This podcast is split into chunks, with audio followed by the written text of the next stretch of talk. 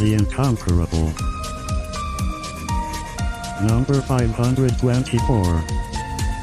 July 2020.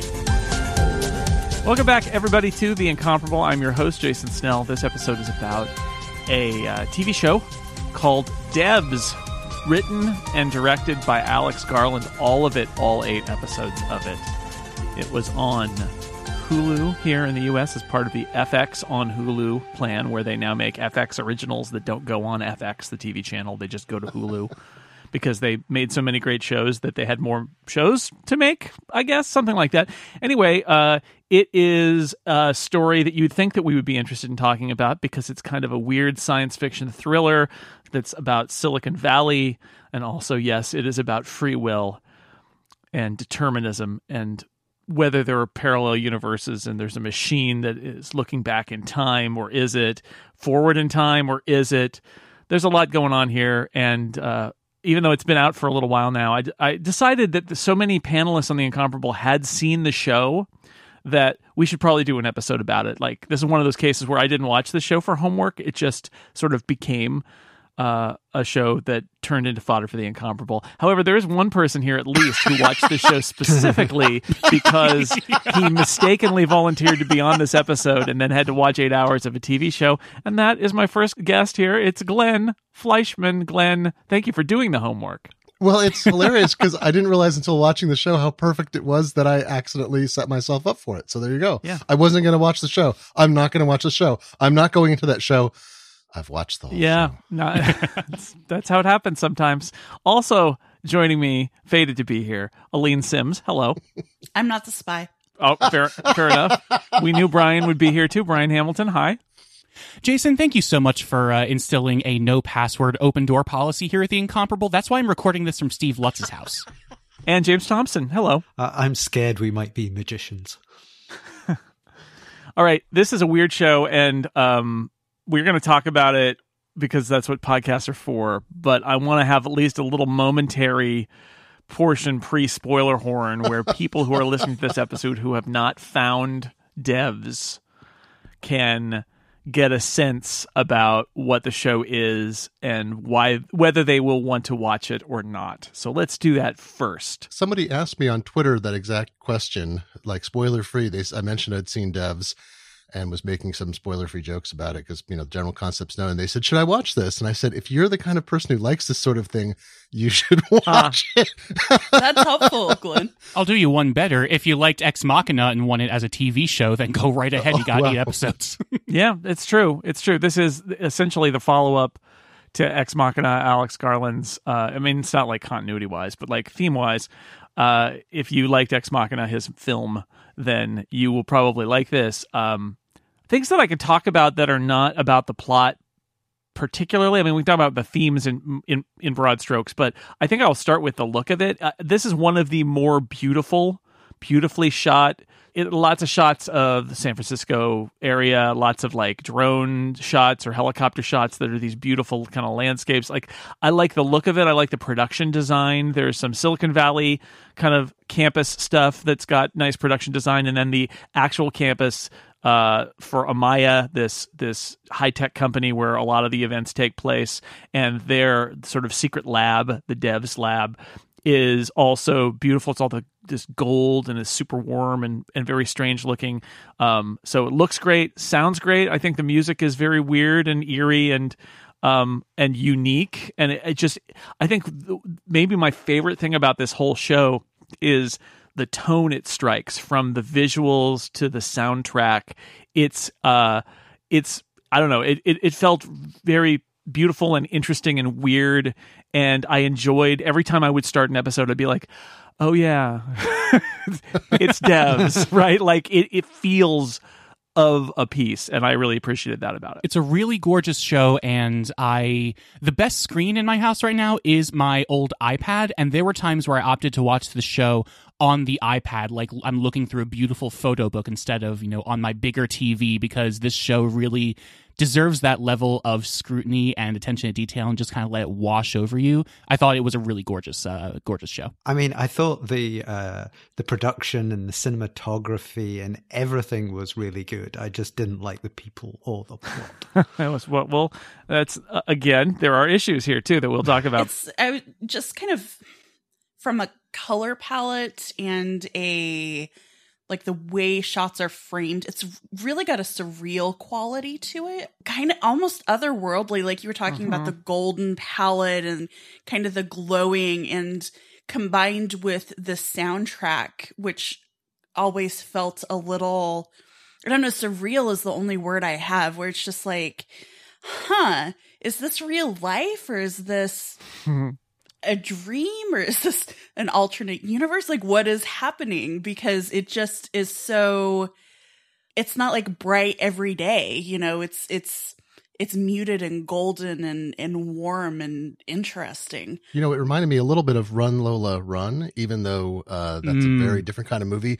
There's sort of a sense of like, um, are we in a? I mean, th- there was a sense from the be- very beginning. I did, uh, without really knowing anything about the show, it was very rooted, right? There was a lot of scenery and landscape, but often empty, which feels normal to us now, but not when they shot it, um, which is displacing. That was sort of but it felt like a like you're looking kind of at a set that is the whole world and that's sort of like a game world where the set is the whole world and it's rendered to some degree so i had that sense at the beginning like am i watching people go through a scenario and then i'm going to watch them go through another uh scenario? So i mean run lola run isn't set up like that you know or sliding doors even for that matter but even in run lola run you get the sense that there's going to be kind of a sequence of things that happens including brutality and confusion and then maybe something else will happen as well there's also i think the, some of the the way i would describe some of those shots that we're talking about is that you're seeing them at a remove it's almost Mm. like you're in a it's like an out of body experience like you're not Mm. you're not down in in it with the people you're you're hovering you're floating above it you're you know and it's weird and and, and it's unreal but it's at a remove which is fitting i think because of the theme of the show and again we're not really believe it or not we're we're kind of not giving away the details No. of the spoilers we're Mhm. just talking about like broad strokes if you want to go in with no idea what the show is you shouldn't listen to a podcast at all beforehand Mhm. well, Jason, there's even the scale issue. Like, I think you're totally right. Often they're shooting stuff from above at an angle. So we're so far away, things look toy like, but we know what they are. But then you get, you know, these giant objects. You get bridges or buildings or cubes or statues of girls Statues, strangely Mm, large. oh, Yeah. yeah. And the scale is so far off. Alex Garland could film someone going grocery shopping, and you would feel like it, the world hinged on this person grocery shopping and finding the right brand of pasta. and they something. might be murdered at any minute yeah if you know i thought a, a number of times i thought if somebody likes andrei tarkovsky they could watch this movie without any of the dialogue parts and be very happy because it's Oh, got yeah. the i mean solaris is kind of you know it's a little ridiculous but it's also there were moments where i was like wow they're just they're driving for a while. We're just driving for a while. We're just Mhm. going with Just it. And like that's okay. That's they have the time. They're allowed to have the time. This mm. is you know eight episodes. They they didn't Yes. stint on the notion that time exists as a function in an eight hour show I mean, I would say, did this need to be an eight uh, Right, hour, eight right. episode thing, or did it need to be a 45 minute episode of Doctor Who? Oh, oh no. See, in anyone else's hands, I would agree they could compress this down into an hour and a half movie. I don't think it's uh, a coincidence that Alex Garland, who made Ex Machina and Annihilation, which are two really beautiful, really slow, really strange movies, took as long as he did to tell this story, which I guess rubbed you the wrong way, James. I believe it was the same cinematographer who worked on Mhm. all of them as well. So continuity of look and stuff. It's definitely though, and that's worth warning people um, going in. Like it is, uh, it is slow paced. It is taking. yeah. It takes its time. time. you need to be in that frame of mind. Yeah, It, it yeah. I, I don't know if it needed to be eight episodes.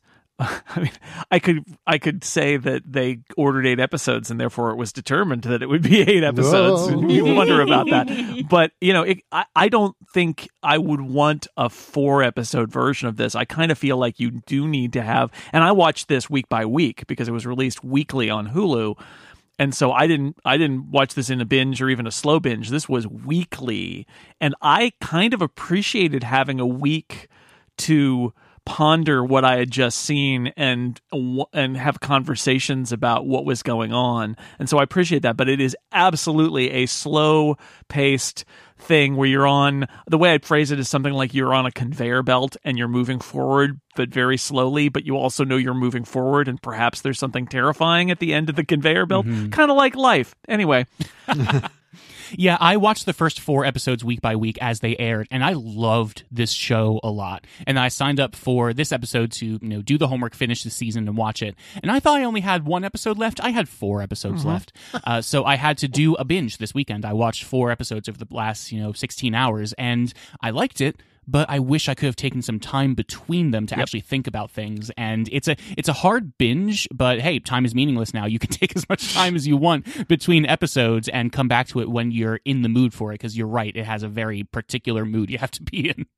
Uh, I just want to speak up for the music. Not that no one's spoken up for, but it's got an incredible soundtrack. I, I think the sound design in general is good, although it's some places a little heavy handed in terms of, you know, the, the specific sounds, but I think it's, uh, I think the uh, song soundtrack is amazing. And um, I was joking uh, a number of times after watching this, like, oh, this uh, music soundtrack, this is like a playlist for Glenn because it's all my favorite things minimalism, throat singing. Uh, yeah, it was, uh, I was listening to one part and I'm like, man, that sounds just like Stephen Reich, but I can't believe that Stephen Reich. And I'm like, nope, that's Stephen Reich. It's one of his tape loop things. I'm like, oh, that sounds like, you know, uh, is that Meredith Monk? Nope, it's in a throat singers. Like, oh, of course it is in a throat singers, but, very, but very well chosen. Not, you know, not exactly obscure, but like uh, a very interesting palette of sounds to choose. And then in the middle, you get Guinevere, which is a beautiful song I haven't heard for years and years. And it is so incredibly piercing and that beautiful harmony. Uh, with that, uh, uh, is it,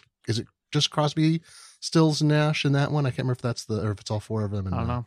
In that group. Anyway, it's a great song and it's just so piercing and perfect and cuts your heart out. Um, so that, that is a very important part of the, uh, of the series. Regarding the, the music and the, and the sound of it, I find it quite interesting as well. But a, a friend of mine said that she couldn't watch the show, or she did watch the show, but oh. she hated the experience of it specifically because of the sound, because she found it so grating. The sound, the sound effects, or the sound, not the music, but the sound. Well, I, I think the, the, the, there's a kind of there isn't really a hard line between the sort yeah. of the music and and the the the sound design of the whole thing because there's there is all this sort of otherworldly noise going on in pretty much backgrounds of all the scenes. Yeah, it is a character. It reminds me of how There Will Be Blood used score, where like it is an orchestra for sure, but oh my god, they do the weirdest things with these instruments and really put you on edge. I had a hard time watching this show with headphones. It's like ASMR from hell. Like everything that they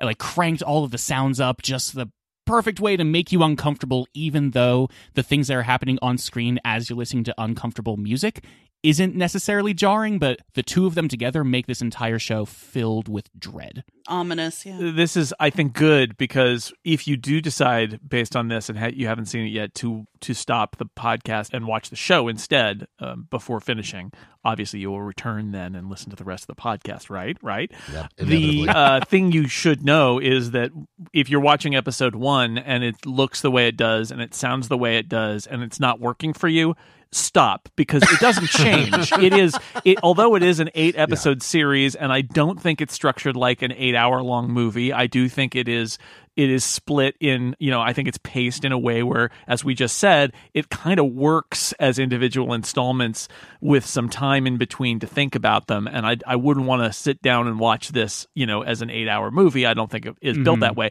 However if you're waiting if you if you watch one and you're like i don't know this isn't working for me stop. Because it, you're just going to get more of the same. You're going to literally this from frame one is what this show is and it'll either work for you. I thought it was brilliant and enthralling and uh, from a technical standpoint, just one of the most like unique, interesting uh, television viewing experiences I've had in a in a long time. Like it, it's so of it itself. It is it is devs and it, it has that feel, and I love it when a TV show can do that. But um, if it doesn't strike you the right way, run away because it's not going to do it. And we haven't even talked about what the theme is. We should at least mention the the, the fundamental theme of devs is is there free will which I, so so the other part of this beyond the look and feel of it is this is this is so it's Silicon Valley and it's is there free will? And if you're if you're guessing that it's something somebody in Silicon Valley who may or may not have the right intentions invents something that makes us question whether anybody has free will or not. And we talk about the big philosophical points of what it all means. And we'll we'll do in detail after the spoiler horn but that's what this is about. So if a show that is kind of slow paced with weird sounds that's asking big philosophical questions is not for you, this is not for you. But for me, I was like, I loved the whole ride and thinking about the philosophy and wondering about the characters. So from a, a, a and also I like the Silicon Valley ness of it that um you you really have to question. It's such a, a, a, tale of Silicon Valley of these are brilliant people uh, who are not thinking through the things they're doing and the ramifications of them. Or if they're put in a position of power, it's exactly the wrong person to be in that position. And there's a lot of that in devs too, I think. I would say if your bookshelf is sort of divided into uh, issues of Byte magazine and 19th century French philosophy, this is a show. You've already seen this show and can continue through the spoiler horn, I think. I just realized it actually reminded me of um, there's also this kind of uh, weird uh, naivete about it, like it, a little David Lynchian, but not as like bleak as he can be.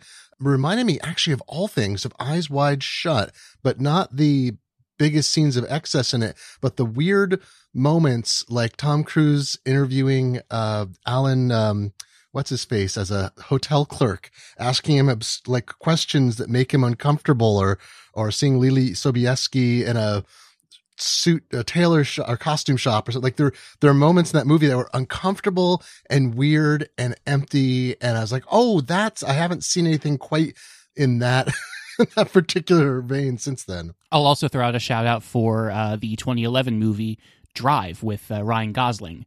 It's a very similar uh, approach to telling a story that is focused on mood character and music more than say dialogue or plot. All right, I am going to. We're, we're perilously close to the spoiler horn now, but before we do, no, that, no, don't do, no, no, I, not the spoiler, no. But uh, I want to mention before we do that, uh, the cast just to throw that in there uh, for those who are are thinking about watching this. Nick Offerman is the is your tech CEO. It's sort of Nick Offerman as you've never really seen him before yeah. in a lot of ways. Famously against technology in general, playing yeah. the CEO of and, and he he said, you know, he he read the script and he thought it was great and he thought Alex Garland was brilliant and he wanted to do it. I think he's fantastic in it. I think it actually is interesting to see Nick Offerman play a little bit off of the kind of roles that we, because we know, like, I feel like we know who Nick Offerman is, like, and that Ron Swanson is not that far off from Nick Offerman. I have not seen Parks and Recreation at all. Me uh, neither. well, beyond one episode, and I didn't particularly like it. So I came into this pretty much with no. Uh, feelings about him, and I thought he was really good. I, have only seen his Yule time or Yule log special. Actually, I think is probably the only thing I've seen him in, and in, in good place. Yeah, I, well, anyway, I I like Nick Offerman, and I like Parks and Rec, and I think that this is not like this is not a role you would expect to see him in, and I think he does a really good job as a as a sad, creepy tech CEO. It's uh, it's a good weird performance, and Sonoya Mizuno as Lily, who is essentially the main character. She works for Nick Offerman at Amaya, his software company, and she stumbles into a grand conspiracy uh, again, this happens in very early in episode one, but she she's she is in a part of a grand conspiracy involving her boyfriend, and what happens next is I mean, you're probably not going to guess it. it's so like, it, it, unravels in some spectacularly interesting ways. But anyway, I think she gives a really uh, great performance, and there are a bunch of other s- uh, small and interesting performances. Uh, the other one I wanted to single out is Alison Pill, who you may know because she's Dr. Jurati in Star Trek Picard. She's having a year because she's also in this, and she is a really strange kind of emotionally disconnected for reasons that might make sense. Uh, tech person who's basically built this uh, strange box of uh, top secret box inside Amaya that is the devs project. And I thought Alison Pill, uh, I think some playing some of the same notes actually as Jurati Yeah. in in Picard, but also some different notes, Yeah. which I thought it was. I thought it was an interesting contrast because there's. I know why she got cast in both of them, and they're not quite like. Uh, Jurati has way more warmth than Katie does, but uh, they're they're similar. I can see why she was cast as both. And I w- was watching both of them almost at the same time as well, which kind of was confusing. I think she's the. I really enjoy her as an actress, and when I saw her in Pic- in uh, Picard, I had to look it up because I'm like, why do I know this face? Like, oh, she's in uh in uh, uh Scott Pilgrim saves the universe, of course, and uh, uh, but she's got this almost immobile face a lot of the time that is so expressive that it's astonishing. Like she cannot move her face and express emotions. And I think that's an incredible character trait for certain kinds of scientific related hmm. characters, honestly. And I think she uses it very effectively. And then it's even more effective when she, you know, her, she becomes animated because like, oh, wait, wow. Oh, she can do that too. I- I think she radiates some, uh, at least to me, some kind of form of of likability where like I see mm-hmm. her and, and she seems like a real person and and like I. She seems nice and, and, and likable, and then she uses, at least in these two roles, uses that against me, right? In in some really nice ways, where I'm like, oh no, what what did she do, right? Like it's I, I something about her, and I I don't remember her from anything before this year, seeing her in these two shows. But uh, anyway, I think some some and there are other performances we can talk about too. But there's a bunch of very interesting characters in this, and that's one of the things I liked about it, especially those three. Anything else we should talk about before we blow the spoiler horn and and uh, really get into it? You will know almost immediately if this is a show that's for you, and trust your instinct. oh, oh, actually, there is one more thing that I wanted to mention, which is the ending. Um, and, and I know you're saying, why are you talking about the ending before the spoiler horn? I, I want to talk about it without spoilers, but I'm going to Yeah. say that this is one of those shows, and you may feel differently if you walk all the way to the end of it, but this is one of those shows that I really believe that if everything we've talked about now makes you interested in it, I really believe you should watch it. However, speaking for myself and many of and I don't know about all of you, but many people I've talked to about this show, the ending is kind of a letdown. It is. It, it it's I'm disappointed with how the show ended, but I really enjoyed the ride. And for me, that's enough. If you're somebody who really gets angry when when a thing you've invested 8 hours in doesn't end well, also you should skip devs is what I'm saying. I went into it, and I, as I was watching it through the episodes, I couldn't decide if I liked the show or not. And I was like at this sort of 50 50 level throughout the whole thing. And there was lots of stuff I liked about it, and there was lots of stuff I didn't like about it. And then when I got to the ending, I was like, ah, I didn't like this show. Yeah, I, I was much more positive about it, although still mixed of like, this is weird, but I enjoyed the ride. I enjoyed taking the ride myself. Anyway. Yeah. The uh, that's exactly what I, Strangely enough, uh, perhaps we're replaying this. This is exactly what I told somebody on on Twitter. Is like if you don't mind getting angry at the end, then you should watch the whole thing. But you might get angry at the end, but it's worth. Yeah, exactly. I mean, the, the thing is, it's a puzzle box type Yeah. show to a certain extent. And a lot of the time, those fail because Yeah. people have come up with much more interesting uh, solutions to the puzzle. And then when you finally get there, oh, it's that. Well, that is the challenge of going week by week too, as opposed to a movie where you watch it start to finish. Is that when you go be week by week, you and everybody you know and the internet can spend time theorizing, which is fun. But it also means that you will probably exhaust every single possible answer, and some of them may actually be better than the than what what the creator better to you than what the creator wanted to do, and that's the downside of of having that amount of time to think about it. I'm one of those people though, like I love Lost. I think Lost is a fantastic show, and there are people who are so against it. Some of them because of the contents of the show overall. A lot of them mention the ending though, and I never really got that because that show took me on a ride for like seven years, where I, every episode I, I was like completely enthralled, and at the end I, I didn't hate the ending, but I admit that they kind of didn't stick the landing, and it does, but it doesn't matter to me. But if it if it really really matters to you, you may have a problem. Right. As opposed to something like Good Place. You know, the Good Place, I think, developed things pretty consistently over four seasons. And I think they stuck the landing as best as you possibly could for a uh, set of concepts concepts like that. And so it's very satisfying as a whole. You don't have to go back and say, oh, maybe I didn't like the show as much because this is what they were working towards. Yeah, I mean, I would say it's not really a case of the show whether it sticks the landing. You know, I think it climbed to like 30,000 feet in the first episode and then just slowly glided into a mountain. Wow. Well, I will. I will say I was torn about discussing devs because I have a lot of problems with some of it, but I also think there's so much that's commendable about it, which is why this whole episode up to now has been framed as this kind of case for, case against. Do you really even want to watch this thing? Is like you really have. I think it's got some very specific people for whom it is very much worth watching even though you may in the end come away disappointed because I'm okay with it. I'm okay investing 8 hours in something that is fascinating and different and kind of beautiful even if it's kind of a mess. So or or or glides into a mountain. You know, everybody's got a different take on that kind of thing. All right. Here's the spoiler horn. It felt to me like the whole thing was based around uh, the pun of trying to do Deus Ex Machina. Yeah. Yeah. Well, there it is. I loved that moment. I loved it so much. And I don't think the rest of the show hinged on it. It was a single line, and I thought it came at the perfect time. But it's like it, the devs Deus play. And I mean, it's a clever play uh, on words, uh, but it just felt like, like, okay, so so we've got Deus, God. We can write that as devs. That gives us a, you know, a Silicon Valley setting. Yep. And let's just work it from there.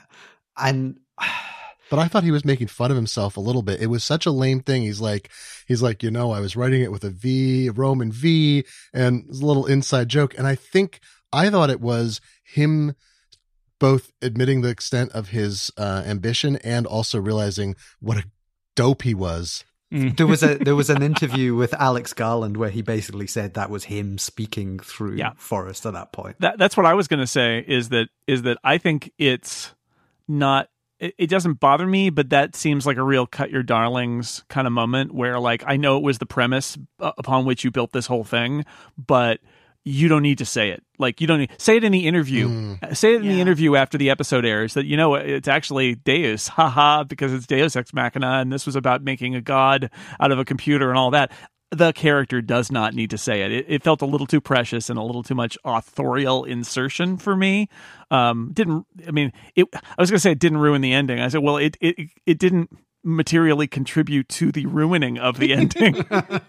it came pre-ruined. Oh. Uh, That that's I live for that. I live for the one of my favorite directors being like, "Hey, whisper, whisper, wink, wink." that's and I like, yeah, I didn't get it until he said it. I was like, "Oh, yeah, that makes sense." Maybe I'm the sucker here, and like I just enjoyed being taken along for the ride of the ending more than I did the rest of the show. But hmm. that's that's where I am. all right. No, I, I, I mean, I generally like when the writer of a show is cleverer than I am, and I don't see something coming, and I didn't for this either for the for the Right. the Devs Deus thing. But some of them, you know, I I like will admit the superiority of whoever wrote it and and go go with it. And this one, it just made me cross. So this is we should so we should say just to be on the record about this because I know there are people who listen to this podcast and probably a lot of people we convinced not to watch it and just continue listening to the podcast after the spoiler horn. So you know the premise here is that uh, Nick Offerman is Forrest. He's the CEO of Amaya. It's named for his daughter who died in a in a traffic accident and there is a secret part of this giant Silicon Valley campus that you know he's a reclusive billionaire, basically tech billionaire. Um, that is a special group that's off in the woods. Uh, it's be- I think they shot it at UC Santa Cruz. It's beautiful. The setting is it's like all these these woods and there are these weird trees with like halo lights around them. And then you go off and then you're in this weird gold box that is the Devs project. And the show begins with Sergei, uh, who is Lily's boyfriend. He gets promoted to be in Devs and and he goes there and devs is revealed to him. And the idea here is that they have invented a quantum computer essentially that can using mumbo jumbo that is not real science but uh, essentially can predict every uh, the location of every atom in the universe, and then using the math of the quantum computer, they can wind it back. They can run a simulation that can wind time backward, so that they can like see Jesus on the cross, and and which is which okay, I'll, I'll, i have some issues with that too. Uh, and then then the issue there is that if they can do this and they can also do it forward, then they've proven that the entire universe is deterministic. If they can use the presence of all the atoms in the universe right now and then just use the math to go backward from them into history, what they're basically saying is this is a deterministic universe. There's no free will. Everything is a clock that has been wound up and is running, and all the things that we think are free will aren't and therefore this is this is not just a huge uh, discovery, but it's it's also this uh, you know it's a change in how we view our lives and uh, and reality and everything else. I just wanted to point out as a side note, inventing a machine that can see any event in history is itself a large series of science fiction novels, right? Just the ability oh, yeah. to like, yeah. and that, and that's barely even touched on. Like, you can literally answer every question of history ever with this machine, especially when they can do multi-camera edits. That's the right, right. I, I, I accepted that because I figured you know they just built that into the uh, built that into the software. Exactly. So, I, but anyway, so that's the idea, and and then everything else around this and Sergei uh, doesn't like it and and or no Sergei is is a boy there's so much here. Sergei is a plant by the Russians in order to steal the technology of Amaya and of devs. And they find him out and they kill him and they fake his death and this is where Lily comes in is that her boyfriend has disappeared and then when he reappears and we know he's dead he's been killed by the by uh, the security guy who is super threatening Kenton. And then they show fake video footage that looks real of him setting himself on fire. And then uh, she doesn't believe it. And she is she is contacted by his handler uh, so she knows he's a spy, and and this begins the kind of unraveling as Lily begins to unravel this, and then of course as we discover all the people involved in ve- in devs know that Lily is going to unravel this because they've been watching the future, which they're not supposed to do. They've been watching the future, and the future leads them to a moment where Lily comes to devs and something happens and then there's no viewable future beyond that point. And that's the the kind of twist that makes you wonder what is going to happen next. So that's that's the structure of this. I think it's worth pointing out at the very outset too is that the show is set up. I because I, I, went to this with no not less than knowledge because i accidentally agreed yes. to uh, watch it. And i did want to watch it in fact. And now i have and now i have watched it. I've always wanted to watch it. Uh, and um, but sergei seems to be i'm like this seems like a pretty bland guy to pin the show on, mm. but maybe this is going to develop. We're watching him. The camera follows him through his life. He's achieving this sort of, uh, you know, he, oh, wow, he gets this much better job. He finds out this terrible secret. He may have a secret of his own. And I'm like, okay, so where does this go? And then, and then he's killed. And I was like, that to me, because I, I, I don't know, maybe everyone else went into it expecting uh, Lily to be the main character. I don't know how well everyone knew the setup. Okay, so I thought that was great because you know it was this whole it was a fate, and it's like oh he's now dead in a horrible, brutal manner, and now we get to find out what the actual who is the protagonist of this particular drama. I love fake outs like that when uh, when shows do that. Like here's your main character. Oh nope, he, they're dead, and uh, now here's a totally other main character for you to spend the rest of the show with. Yeah. One thing I will say about Lily being the main character of the show is I am, I'm realizing about myself that I do not like the kind of dramatic irony where we as an audience know exactly what happened to Sergei from the word go, but we spend five episodes with Lily as she's investigating the thing we already know. Hmm. And yet there's other things that go on for sure and I really like enjoyed learning more about Amaya and the government things that were going on there and Lily's own character development with uh with Jamie, but I really didn't like that we spent the entire time waiting for the moment that she learns what we've known for 5 episodes. I really didn't enjoy that. Oh, but Brian, that's that's what Forrest and Katie have known all along, though. They were actually recapitulating their experience and understanding the future while we watched Lily try to understand uh, what, yeah. what we already know because we're the super observers who've seen the event. I have a question. When we first see the machine, it's only capable of like some flickery static and maybe, you know, some little bits of sound or whatever. And at that point, did they know what was going to happen?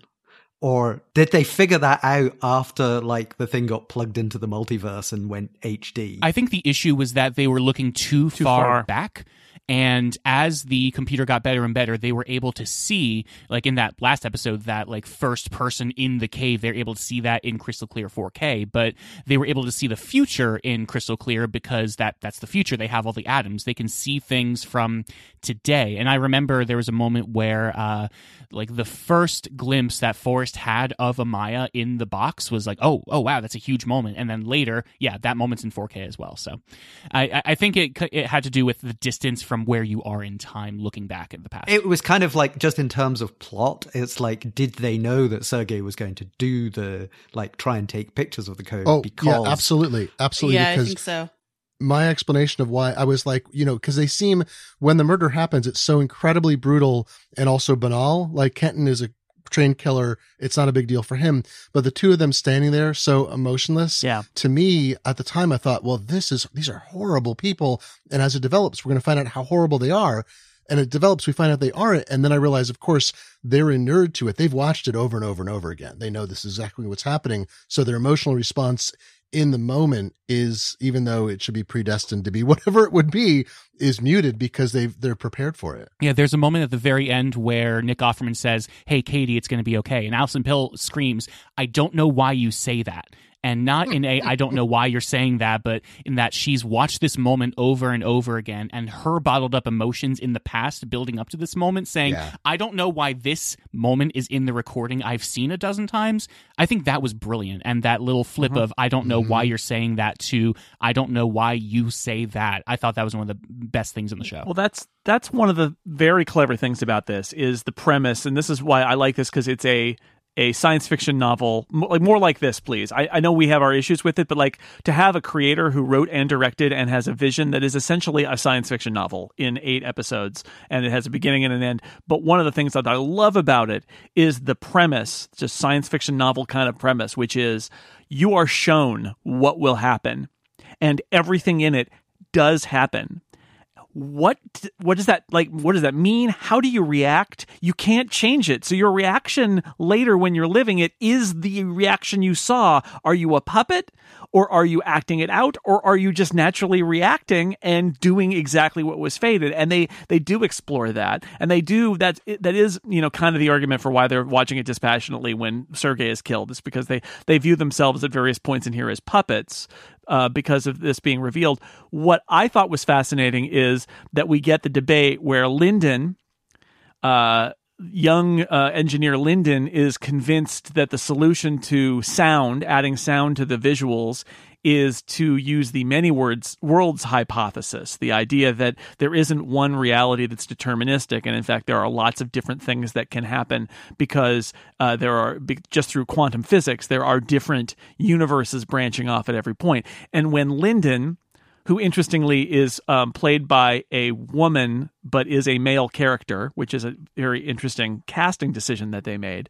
Um, Lyndon decides to do it anyway, even though he's been forbidden to use the many worlds hypothesis, and it totally works. And that leads to some fascinating dynamics because there's this question of like, if you've got a person in a position of authority who has a core belief, which Forrest has that he's holding on to, which is there's only one reality, then when it's challenged, how does the organization react?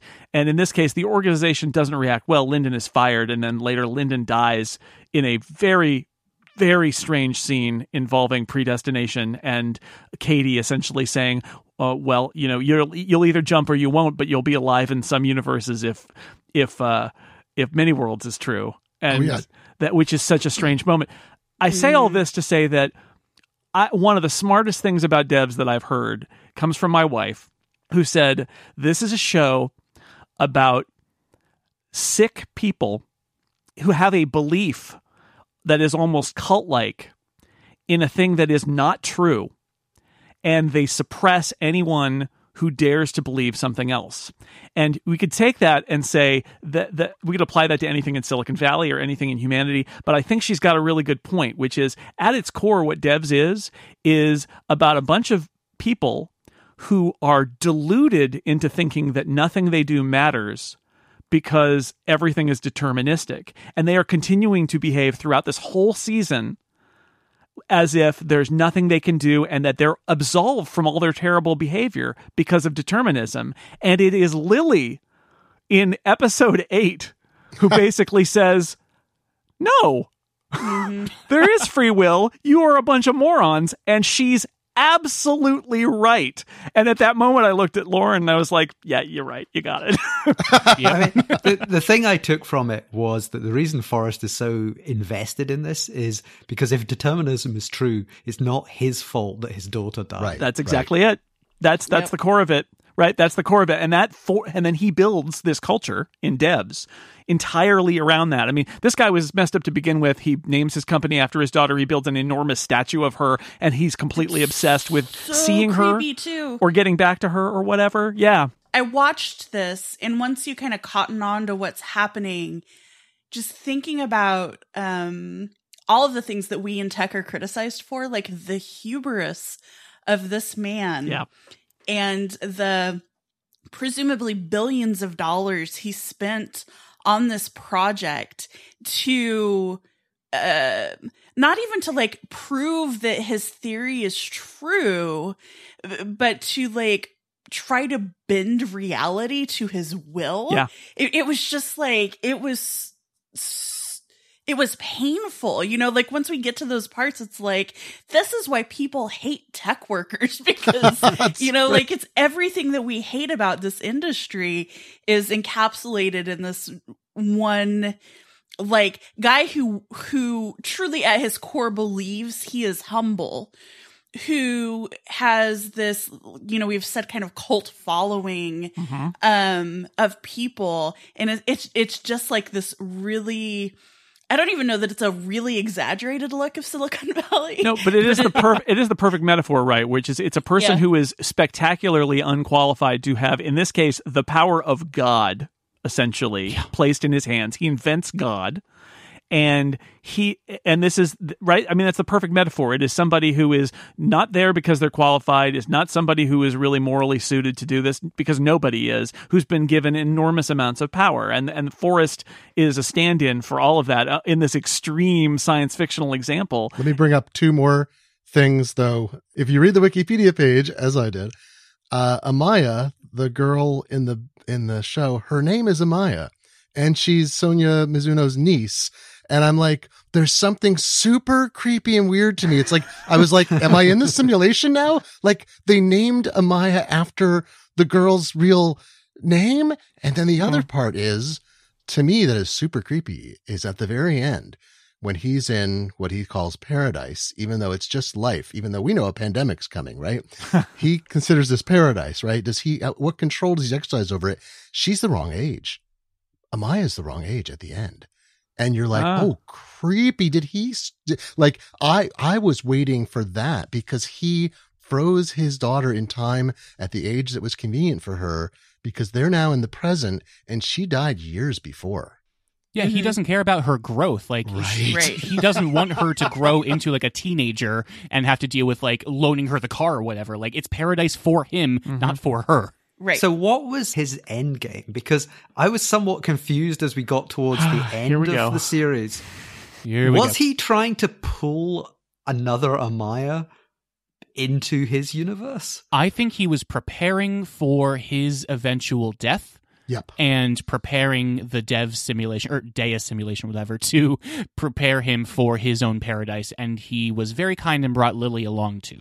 Yeah. Oh, but I disagree. I think he was, I thought, huh, I thought he, you know, that's that episode in which he's uh, recruits Katie, and she says, he, you know, he says this is a trial, and you're the what does he say? He says you're the prosecution. I can't remember exactly what that's phrased, but it's basically his notion is that devs, if he succeeds with it and proves a deterministic universe, then he had no fault and then he gets to go on with his life or something. But if he proves, if the many worlds uh, hypothesis is accurate, then he made a choice and it was the wrong choice and he killed his he's responsible at least for the death of or partly responsible for the death of his wife and daughter and thus he has culpability he has guilt so he's trying to absolve himself from guilt is the end game but i don't know what happens to him at the point at which that's perfected i, I, I would also point out he he doesn't seem to be that guilty about his wife's death. No, not at all. No. No. no, it's creepy. It's very creepy. Well, I, and and I think that I think that speaks to the level of obsession too. Yeah. That it, it he is obsessed over the lost potential and whatever of his daughter. And I, I'm sure. Well, I mean, we could. Who knows? It's Forrest. Whether he was sad, I would imagine he was very sad about his wife dying too. But like, that's not the part that he got obsessed about. He got obsessed Yeah. about his daughter. And then built an entire structure around it. In terms of the end game, it's hard to tell because the last episode is kind of a mess. But I kind of feel like he either wants absolution, which is the determinism of it, or I think maybe he's also potentially building a place, you know, a simulation for him to to live. Uh, the the thing the thing that's strange is his pre- his hatred of the many worlds hypothesis, while is letting him escape or not letting him escape fault in his daughter's death also would comfort him in the sense that his daughter would also be alive. Oh, oh, oh, but the so yeah, so there's these two competing things going on, right? We get to see Katie watching multiple versions of that moment, and some of which when she's put the many worlds algorithm into the visual part, and some of which Forrest's family is killed and some not. So we know that there are many interpretate or many things could happen there. But when then you contrast it against the moment with Lyndon, in every version, Lyndon dies. She's lying to Lyndon. Lyndon doesn't know that he's being lied to, but she's obviously lying. There's no world that we see. So I thought that is the contrast. Hmm. But uh, I mean, that was my interpretation of it is that she's saying these words, but she knows that Lyndon never lives. I was expecting the crux of the show to be Forrester is proven wrong about the many worlds theory, and so he winds up trying to get into another universe somehow. oh. And then they started talking about the cells and the way that they were able to track every single particle in the world. So I thought maybe they would 3D print another Amaya based on the exact clone of her cells or something like that. All the shots of like Yeah. the dead mouse and the clock Yeah. and the things that seemed like they were Mhm. scanning, I thought they were trying to replicate. That's what I thought they were going to do is they were going to find a perfect moment of Amaya and then make her or move her or build her or something like that. Extract her from time. Yeah, I mean, I, that's where I thought they were going with the parallel universe stuff, partially Yeah. probably because I've been watching Fringe recently. But I wasn't sure in that scene how much they were scanning and how much they were creating. And it, it, it got, well, I was confused anyway. Okay, my other confusion how did uh, they end up getting River songed into the computer at the end? Well, I was Yeah, yeah. actually just going to mention that, which is that's one of the parts of the ending that I don't that I that I don't like is there is no suggestion before this point that they have some ability to scan their bodies and then place them in a simulation of the world. That is all thrown out there at the very end. They didn't scan the bodies though. Her explanation is that they took the state of Right, of the virtual machine of their moment at the Mhm. moment of death and then copied it. But that means they're still they're still dead, but they're also Right. running a copy of them as running in a simulation, which is Yeah. running in death. And I'm like, is that, con- then you get into the whole, is your consciousness transferable if your consciousness exists in Yeah. multiple, but it doesn't, it's like, they're not a lot. I mean, but they're they're dead. They died. I thought what was going to happen at the end, to be honest, I thought we were going to pull back out of the box into the box that contained the box and maybe the box that contained that, but we didn't get that. I took the scanning their consciousness into the simulation at the end to mean that because they can have they, they can track every single particle in the world and in the universe again, uh, that then that means they can effectively track their neurons and brain connections and things. So they took those cells, interpreted that as some sort of like here is how your brain works. It's like a backblaze backup of your brain, and then run that program in the simulation. I, that's how I read that to be. I mean, I would have been happier if there had been a shot at the end of Katie hitting a big save button or something and then saying, And well, S. I better keep this thing on for a long time then. Yeah. I haven't even mentioned Stewart, who presses essentially the button to make sure, because there's the moment in the last episode where they're like, "Oh, we've avoided it. Everything is going to be fine now. We are not going to have this terrible thing." And Stewart's like, "No, I am destroying this entire thing because this whole thing is so messed up that I'm going to destroy it." And he's the one who's essentially responsible for Forrest and Lily's deaths, as well as the sort of explosion of you know the the the what vacuum chamber kind of thing that happens in the devs uh, building. But I, I and Forrest, another interesting character. There, you know, we do get to meet the other characters in the devs in the devs group, and Forrest spends a lot of time with Lyndon. Stewart. and Forrest has his own kind of philosophy about it. But I don't, I don't know.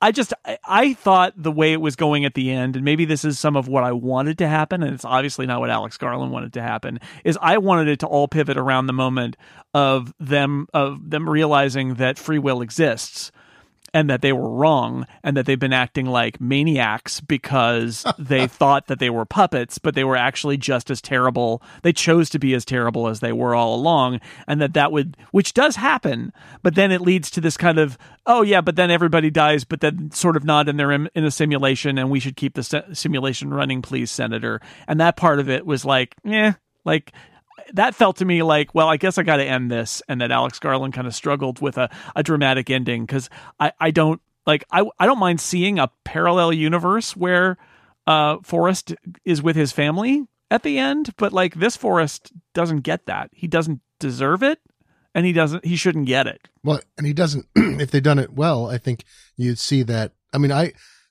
the correct ending of this show, as as from my super observer position, when I adjust the dials, is that I thought Lily was going to rebel. You know, it's sort of like the throw me out of heaven kind of bit. Like she's been her, you know, we, we talked about a bunch of stuff. I want to talk about Lily. Can we talk about Lily a minute? Is yes. I feel like Lily has had so little agency by design. I think the actress is exoticized. Um, someone on Twitter asked me to bring up the point, like, why is she never wearing pants? Or in England, why is she always shown wearing pants?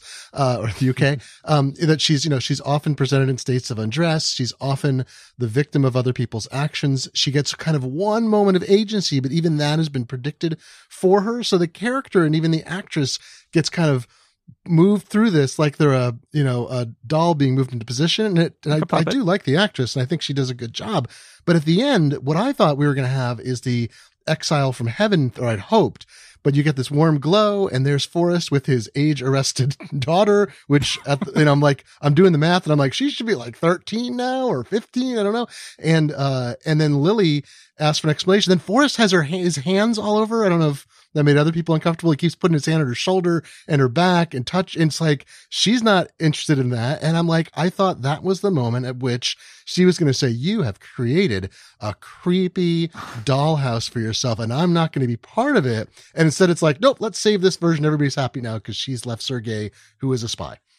Yeah, I mean, ditto her role in Ex Machina, which is a similar level of exoticism oh, and okay. mistreatment. I have not seen that it, it's good. Watch yeah, and and can we talk about? I don't know if it's just me, and this is why the ending was so unsatisfactory, but. I don't know that I would be content to live in a computer simulation. Right. You know, that that part is really strange to me. Like, okay, you are dead, but but your consciousness is kind of alive, but not you, it, it's just really really weird. And then and then i think about jamie and he's kind of drug into this but he's not really because it's lily's interpretation of who jamie should be and this like it's just right. Wow that's creepy. i didn't think about that. really kind of it, it's really messy and it's gross i think the Jamie in the simulation is Jamie, right? He's a perfectly simulated and then it moves forward. So he should react exactly. He's not he's not been invented by her. She's just yes. I would view that as like time travel. She's essentially choosing a different path, except it is in this simulation, which I I agree is I don't know. I mean, I don't know what to say about it. Like I just think the end is bad. I think that the, it's a, it was a huge mistake, and I think Alex Garland ran out of road and didn't know how to didn't know how to wrap it up. And he wanted. I think he may have also had a vision of what he wanted as the ending, but didn't properly connect it to the rest of the show because that's where it, it really falls apart. Is I honestly, if they had ended the show with um Lily showing all of these morons that free will is real and that they are they are awful and not puppets doing awful things because of an invisible puppet master. And then even at that point if they um if they blow up the the whole thing right? If Stewart's like nope that's it. Let's blow it up. I would have been happy.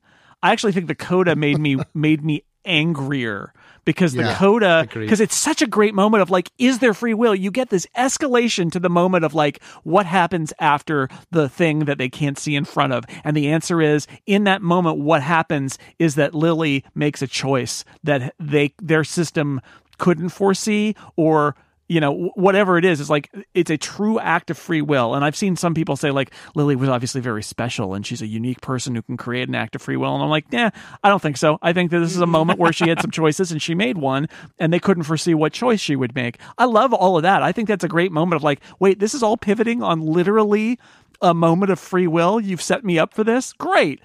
But like after that it's I don't know. I, I, mean, after that, it lost all of my goodwill toward it because we end up with like you know a sim uh, the river song simulation and now he gets to be with his a simulation of his daughter and like i don't know. That that's the part that that made me angry. In the simulation there's no devs. Right. Right. As well. So because the the daughter didn't die the wife didn't die even though they didn't age.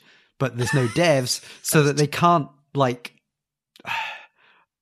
I don't know. The, the, the, the, sort of there would have been more interesting things as if that still existed. And you know they're setting them up for it because uh, I I kind of dug into one aspect of this. Stewart, a stu- like so you have Lily, Forrest, and Lyndon. You have all these tree names, right? So or flower tree names, things, right? And I thought, well, that's a theme. Like, not sure. And then you have Stewart, like a steward of things. And I was like, huh. But the the way he acts, I'm, i mean, I'm not trying to dig into uh, do a symbology here, but uh, the way he acts at the end, he's staying there. He's Charon. He's guarding the uh, the passageway over the River Lethe to the afterlife in mm. Greek mythology, and he's even staying there. And I can't figure out whether he's supposed to be pretentious by citing Shakespeare um, because he is presented in some ways as kind of this pretentious older figure. He's a mentor, but he also, uh, you know, is kind of spouting out like, "Oh, the old stuff's better," kind of thing. so then he, of course, reads Yeats. You know, you just said things fall apart, Jason's, because the center cannot hold. Yep. Uh, so he gets to use. I love the poem. Horribly overused, and I'm wondering, does Gardner think he's being clever to use it, or does he recognize that it's it is almost a trope? And so hearing Stewart say it you have this, you know, the figure watching the boat go over the river and he sinks the boat. And, um, and so I actually thought they were going to do more with that. Like, is this heaven? No, it's hell that's supposed to be Charon, and then that then he just walks off. There's all these dead bodies at the end. All these people have died all over the place. A Russian operation is there's a dead Russian in a garage. Yeah. There's the Russian operative, and everyone's just like, well, let's just keep devs running. That's the point. And so yeah, yeah did I, and I say this, I don't mean to be so negative because I really did. I agree. I liked the first seven and a half you know, the eighths of it very much. I really thought, and this doesn't, to me, at one level, the many worlds interpretation indicates that this is the bad version we saw. There's another one out there that's better. I, I to, to, me the most clumsy part about the last episode was uh, Pete, the homeless guy, coming in and killing everyone, which was a cool actiony moment. Too, no, just, just one person, Lily... just kills one person. Oh, right, right. There's two people there, but I, I think the the most clunky thing about that was Pete, the homeless guy, sitting Lily down, saying, "Listen, your life is over. You can either go back to Hong Kong or work with the CIA for the rest of your life." And I don't think that's true. That sets up to me the idea that Lily would want to live in this simulation where things are good. That is why I think she stays because uh, Pete put in her head that her life on earth is over and there's no oh. way to you know go to go on moving from that. I disagree. I think she could have like cozied up with um uh with the other amaya people with nick offerman because apparently he's richer than god and can make any sort of legal things happen and just like cover it all up because again he's a silicon valley person. But i thought setting up that ending by having the secret russian operative say that your life is over. There's nothing else you can do. I thought that was really ham-fisted and clunky. Yeah, I mean that I did think he was Pete, the suspicious homeless guy from the first yeah. episode. Yeah, yeah. But I, I, regarding the naming, um, I was wondering with Lily if it was supposed to be Lilith uh, in a biblical oh. sense. Um, and yeah, I mean, there's there's a lot of the the the the stuff where the ending just uh, it didn't answer the questions and it just gave me more questions and i didn't like those questions and i'm annoyed at the show because it made me go and look up uh, philosophy uh, that's stuff. the, the truest uh, criminal act of the show. Yes. Making you learn philosophy things. Laplace's demon yes. uh, from pierre simon laplace. Look that up. I would like to i, I think um, i think it's worth talking about uh, the incredible theme of violence through this and how it's represented because it's I don't, I can't think of a show that has that I've seen recently that isn't like outright like an action thriller kind of thing that has just the incredible brutality, some of it very banal. I mean, we watch a man have his neck broken, fingers like there's just it's the sheer volume of most of it committed by Kenton also. Yes. Great I, great villain. Like I enjoy I enjoy Yeah. how villainous uh Kenton is. Very Mike Ehrmantraut from uh, Breaking Bad. He's like I, I Mm. yeah, he's Oh, sure. he's just a bad guy who does bad stuff and that's his job. And every time you think fu- fuzzy thoughts about Forrest and oh, you know, it's so sad he lost his daughter and all that like no, no, because he employs Kenton and he knows very well all the dirty work that Kenton does. And uh, but he's a, he's a threatening. I I really enjoy that sequence involving um uh, Lily escaping from him. She makes him crash the car on like 280 in San Yeah, Francisco, and then she runs away and all that. Like there are some really great kind of action pieces involving, uh, especially Kenton doing evil deeds that that uh, people, um, uh, especially Lily escaping. She is uh, uh, Jamie helps her escape from like a, a mental institution that she's put in at one point. Like there's some there, there's some really nice bits like that. The very well secured institution in which you just pick one window lock super and can get people out. secure. But, but still, it's okay. It's, not that she's drugged. The brief so- moments of shocking violence is another uh, Alex Garland trademark, where Oh, Ex that Machina, Annihilation, Yeah. uh, and Devs. Uh, I I also want to throw out again Drive, another movie that is very slow and boring, and then shockingly violent at random times. That's a that's an Alex Garland thing for sure. I think it's good though because the banality of evil, like this is thing, is Kenton is is not he's not evil. He's entirely amoral. He's for hire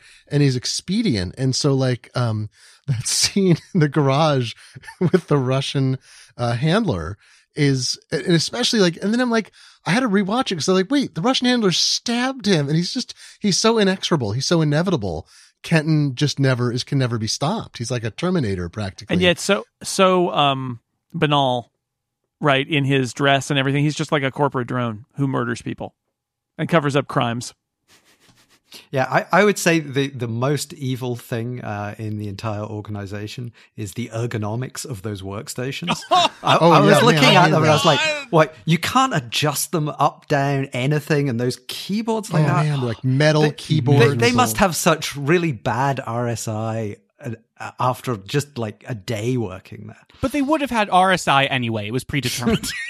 and also the fact the very first episode this is how I knew it was fiction. Besides the fact that it was on TV, is they they're walking into Devs, and Forrest is like, and there's no cleaning staff, but it's immaculate. And Uh-huh. y'all, Oh my God. I have worked Yeah, with a yeah. lot of developers, no not universally known for dusting, No. emptying the trash, doing their dishes. That that's part of the the entrance uh, requirements for working at devs. Is you you, they they watch you and see if you pick up uh, your cups off your table. they have a lot of Yeah, like yeah. cleaning robots that they've built there's roombas This reminds me of the my I think my single favorite scene in the entire series maybe is when Stewart shows everyone one second in the future. And Oh, it's the only God. time you see the programmers in the hole. And what I think was it's it's like the chilling moment. Like when you're looking 10 minutes in the future, it's not a big deal because it's like, well, that's gonna happen. And then it happens and it's creepy. It's like a replay. But one second, what a brilliant, horrible, horrible thing to show. it's like reverse Spaceballs. if you show a room of developers like that, they're gonna like the first thing they're gonna do is try and break it, Yeah, and they know. right. And they don't. And it's like, so does that mean that Lily is special because she's the only one that can do it? Because every single one of those people, if that was a, a room full of programmers, would be trying their best to break the loop. Well, it's unclear because they've bought into, well, I don't know. That's part of it. But the thing that I think there is a missing part is you notice there's no programmers later and it's like everyone has either fled or killed themselves, honestly. And I think that was left out because no, you're like, this is Yep. exactly the kind of thing that causes people, you know, in, in, in every science fiction fantasy thing, like people discover the horrible truth about things and they all go insane or, or commit suicide. And I think that might have been too much, but just seeing them all absolutely freak out and then you never see any of them again. You only see Lyndon and Stewart. You just need the one shot of a bloodied Roomba, like going back to its docking Oh my station. god! Wow. with a shiv tied to the top, like with duct tape. a crab with a knife. I don't think Lily is special inherently per se in terms of why she was the one that broke the uh, broke the machine, but I think it's because she is the only person who knows about devs and knows about all of the things that went into it. And was not bought into the tech cult of Amaya. Everyone else there, the reason they were brought in by Forrest is because he knew they were devoted and they were able to come in and help him realize his vision without questioning anything, which is again why Lyndon is fired. So I feel like Lily is the only person who understands everything that was going on but didn't buy into the uh, determinism of the universe yet at that point. So I think like Yeah. the other thing is that when she throws the gun and she steps onto the elevator and they go forward and then it's Stewart that sends the uh, the elevator down to their deaths. Does that mean that free will is actually not real? That's how I read that. I read that as, you know, the universe is deterministic and that Stewart is the one that made that happen. And if they had a third try, I believe that Lily would throw the gun, uh, someone would kill Stewart or m- remove him from the elevator panel, and something would still go, go wrong. The magnets would fall or something. So, so basically, we want the Groundhog Day ending to this. Another episode where they spend a whole episode trying to get out of that uh, lift car. I don't know, but did did Lily prove that free will is real? I mean, she did because she did something that they didn't see, right? It's not just that the thing ended and then other events happened. She did a thing that was not what they saw in the simulation, which means she changed it and that led to unforeseeable future. Now, maybe the other events after that are also free will at that point like she she sets things in motion where nobody at devs believes in free will or believes in determinism anymore because she's just broken it so i mean i could argue it that way i mean i've got a lot of head headcanon about like well you know, how is it that she, it's just this one decision and not like her deciding what to have for lunch or something? And the answer is, I don't know. It's about the big picture. It's sort of summing all the potential futures and they're all basically the same. But this is a moment where it's on the precipice and she makes that decision. I wondered as they're laying there on the ground, suffocating in the perfect vacuum environment, why, Oh, uh, that's what they die. why, why she doesn't, uh, shoot why why uh what her na- what's her name um uh Katie doesn't take pick up the gun and shoot out the glass. Yeah, I was. I had that same. I was Yeah. like, you could. They don't have a protocol for evacuating the air. You case sh- of- shoot out the glass and then shoot out the glass on the other side, and then the air rushes in, and they don't. the, the other thing we I'm confident we didn't see but was intended is Stewart is in mourning. Why is Stewart in mourning? Stewart's in mourning because he saw Lyndon die because he fast forwarded the simulation and watched Katie essentially talk Lyndon into killing himself. And mm-hmm. that's why Stewart's there. It's not because he proved he was a smartass and he showed the predestination of one second. He's out, he's been out there mourning. You see him standing in that spot for that, you know, long, like a, you know, whatever period of time. And I assume he had just viewed that, but they didn't view, they didn't watch him doing that. So he may have been a sort of a secondary thing. I, it, you know, I'm not trying to read too much into the action. It's clear why is he there? Why is he saying the poetry? It's because he's lost someone he thought of as a child. He'd sort of already lost them because Lyndon was fired and he figured that was it. Then they come back in, then he realizes Lyndon's dead. And that's that Stewart now trying to save the child that Forrest and Katie killed. You know, his child's dead. Forrest is killing children essentially in, a, in an essence to save his own child. Why didn't Lyndon get to go to the, the afterlife computer world then? Only two spots available. the conversation between Katie and Lyndon on the dam is very similar to the conversation between Forrest and Lily in Devs at the very end. And the only reason that Lyndon jumped off or like t- trusted the world and everything and fell was because he believed in devs and uh, determinism too much. And the reason that Lily threw away the gun is because, again, she's the only one who knows what's going on and understands or believes in free will. And the difference between the two are very different, even though the conversations are very similar. But but I'd still come back to that point that we see, we know uh in the context of the show that Katie has seen all possible outcomes and Katie knows that Lyndon dies in all possible outcomes. So Katie's presenting a situation to Lyndon as as I'm going to prove many worlds, but Katie has seen the many worlds interpretation that Lyndon developed that's in the machine now. And in the many worlds interpretation, Lyndon dies in every single case. So Katie is lying, and not showing predestination, but showing that no matter, even if you had free will or even if there is some change in the universe, like the wind blows a different way, you're still doomed. And that's what happens at the end too. I also want to throw out the visual representation of the multiple universes is gorgeous. It's so Mhm. cool the way that you see all these different people like in slightly different positions on a set of stairs, or the different ways that Lyndon falls, or the uh, the different ways that the cars could crash, and some of them they die, some of them they don't. It's wild. The one thing I want to point out is I think the VFX on the show are not very good. There was a bunch of seams that you could see, like, oh, this is very obviously like rendered, like poorly rendered. Some something about, especially the cars crashing behind Nick Offerman as he's walking to the current version of uh, his wife and daughter dead in the car.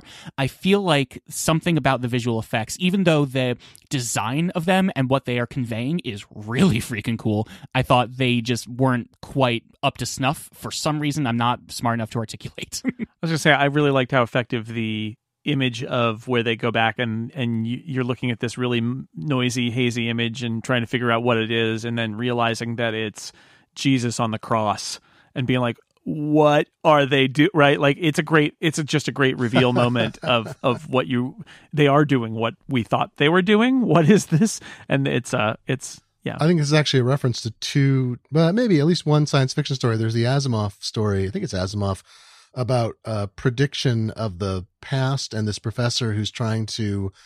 Oh, I, I can't remember the whole circumstance, but it's a bit where they they're only releasing this government body has some device and they're only releasing uh, information about the past, but the distant past, and he's trying to prove that I don't know that like Carthaginians didn't uh, sacrifice their children and he wants to get access to the machine to choose it but he's lost a child himself so there's this whole and i think it's a classic story i don't know i'm remembering it and in the end they discover in the story that in fact the machine doesn't predict the past very well it only predicts the future and the government's been hiding that fact which is sort of creepy but uh, there's another one there's another science fiction story by uh oh i'm blanking out his name he's uh uh, not George R. R. Martin, but another one. Anyway, there's another science fiction story I'm recalling that has a similar thing about how um somebody it's a feint it's a feint for the past. Everybody at the there's a sto- sto- famous science fiction story that I can't come up with the name of it either, where everybody at the crucifixion is a is a tourist from the future.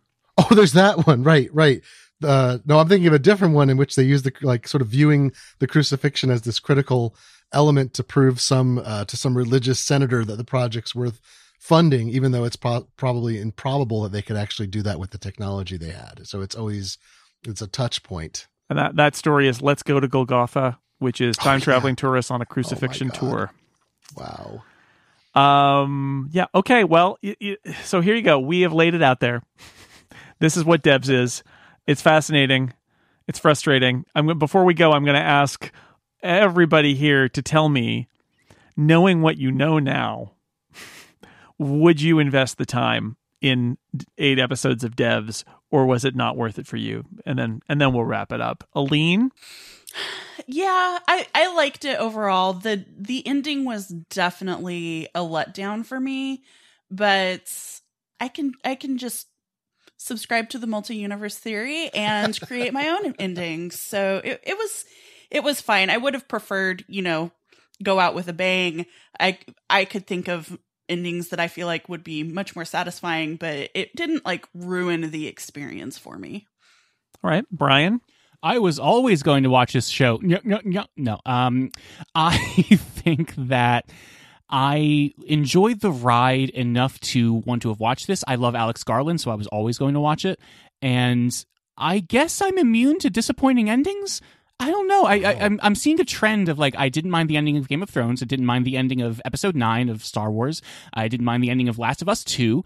I guess I'm just immune to like weak-ish endings. I think there's still value to the show, um, and I still think there's interesting things to talk about, despite the fact that the ending just kind of floundered. Brian knows that the journey is the reward. Glenn.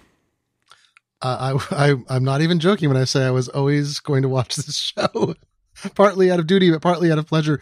I, I would say that even I would definitely watch. I definitely don't feel the time was wasted, and and I feel that way because every episode I watch, and I did kind of binge it over a few days. So I think I watched like two or three hours in chunks of it.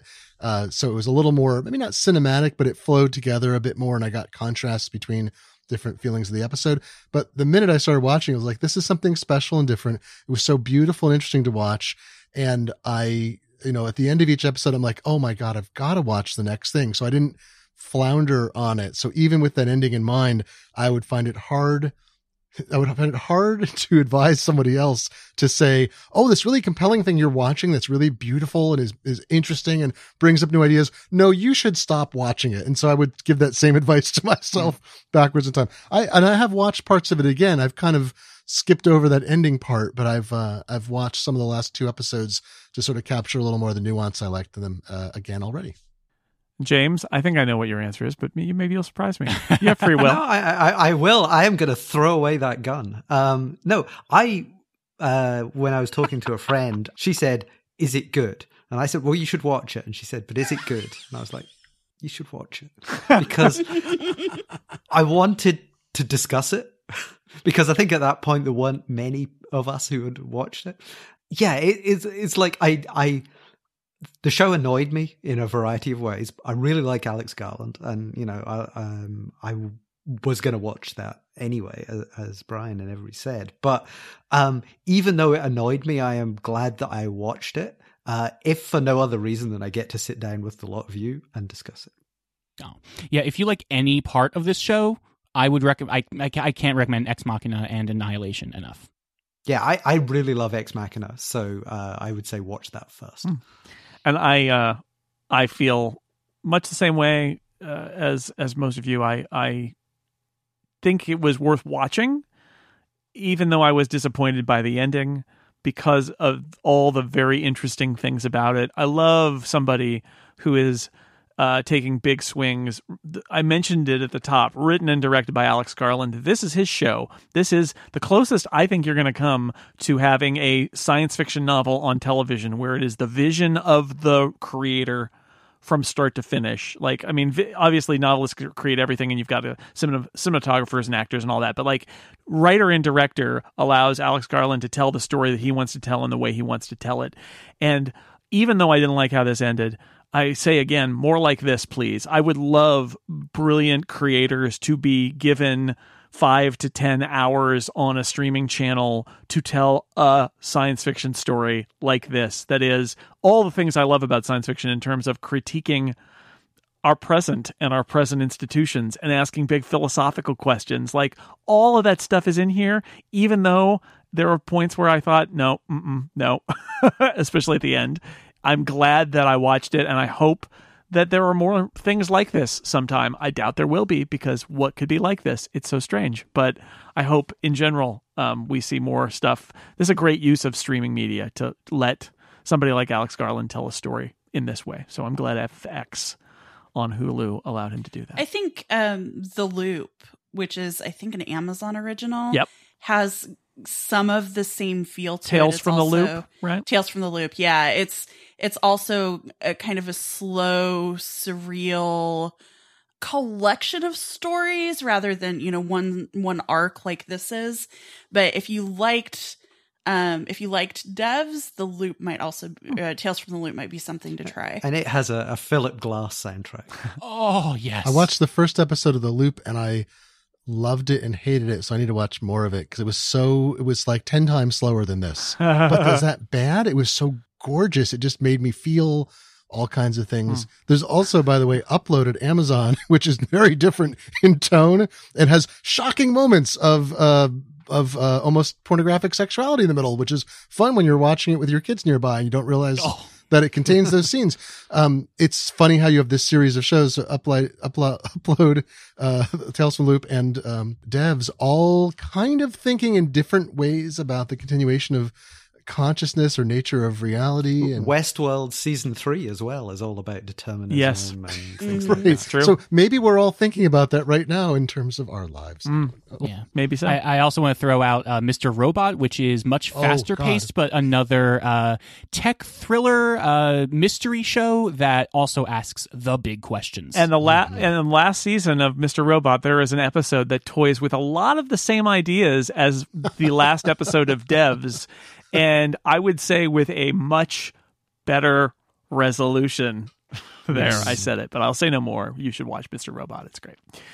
All right, uh, that wraps up this episode of The Incomparable. I would like to thank my guests one last time. Aleen Simms, thank you for being here. Thank you. Brian Hamilton, thank you. Who is Mark Antony? Guess. Glenn Fleishman, you were fated to be here. Uh, I'll be back again yesterday to record again. And James Thomson, thank you for joining us. I too have read code that made me violently ill. and just a reminder to everybody out there who's reached this point podcast at theincomparable.com is the email address you will use to tell us all the ways we got it wrong and didn't understand how it was supposed to end and what it really meant and why if we had just understood it we would have appreciated it more. I know those emails are coming. Um, and to everyone out there regardless of that thank you for listening and we'll see you next week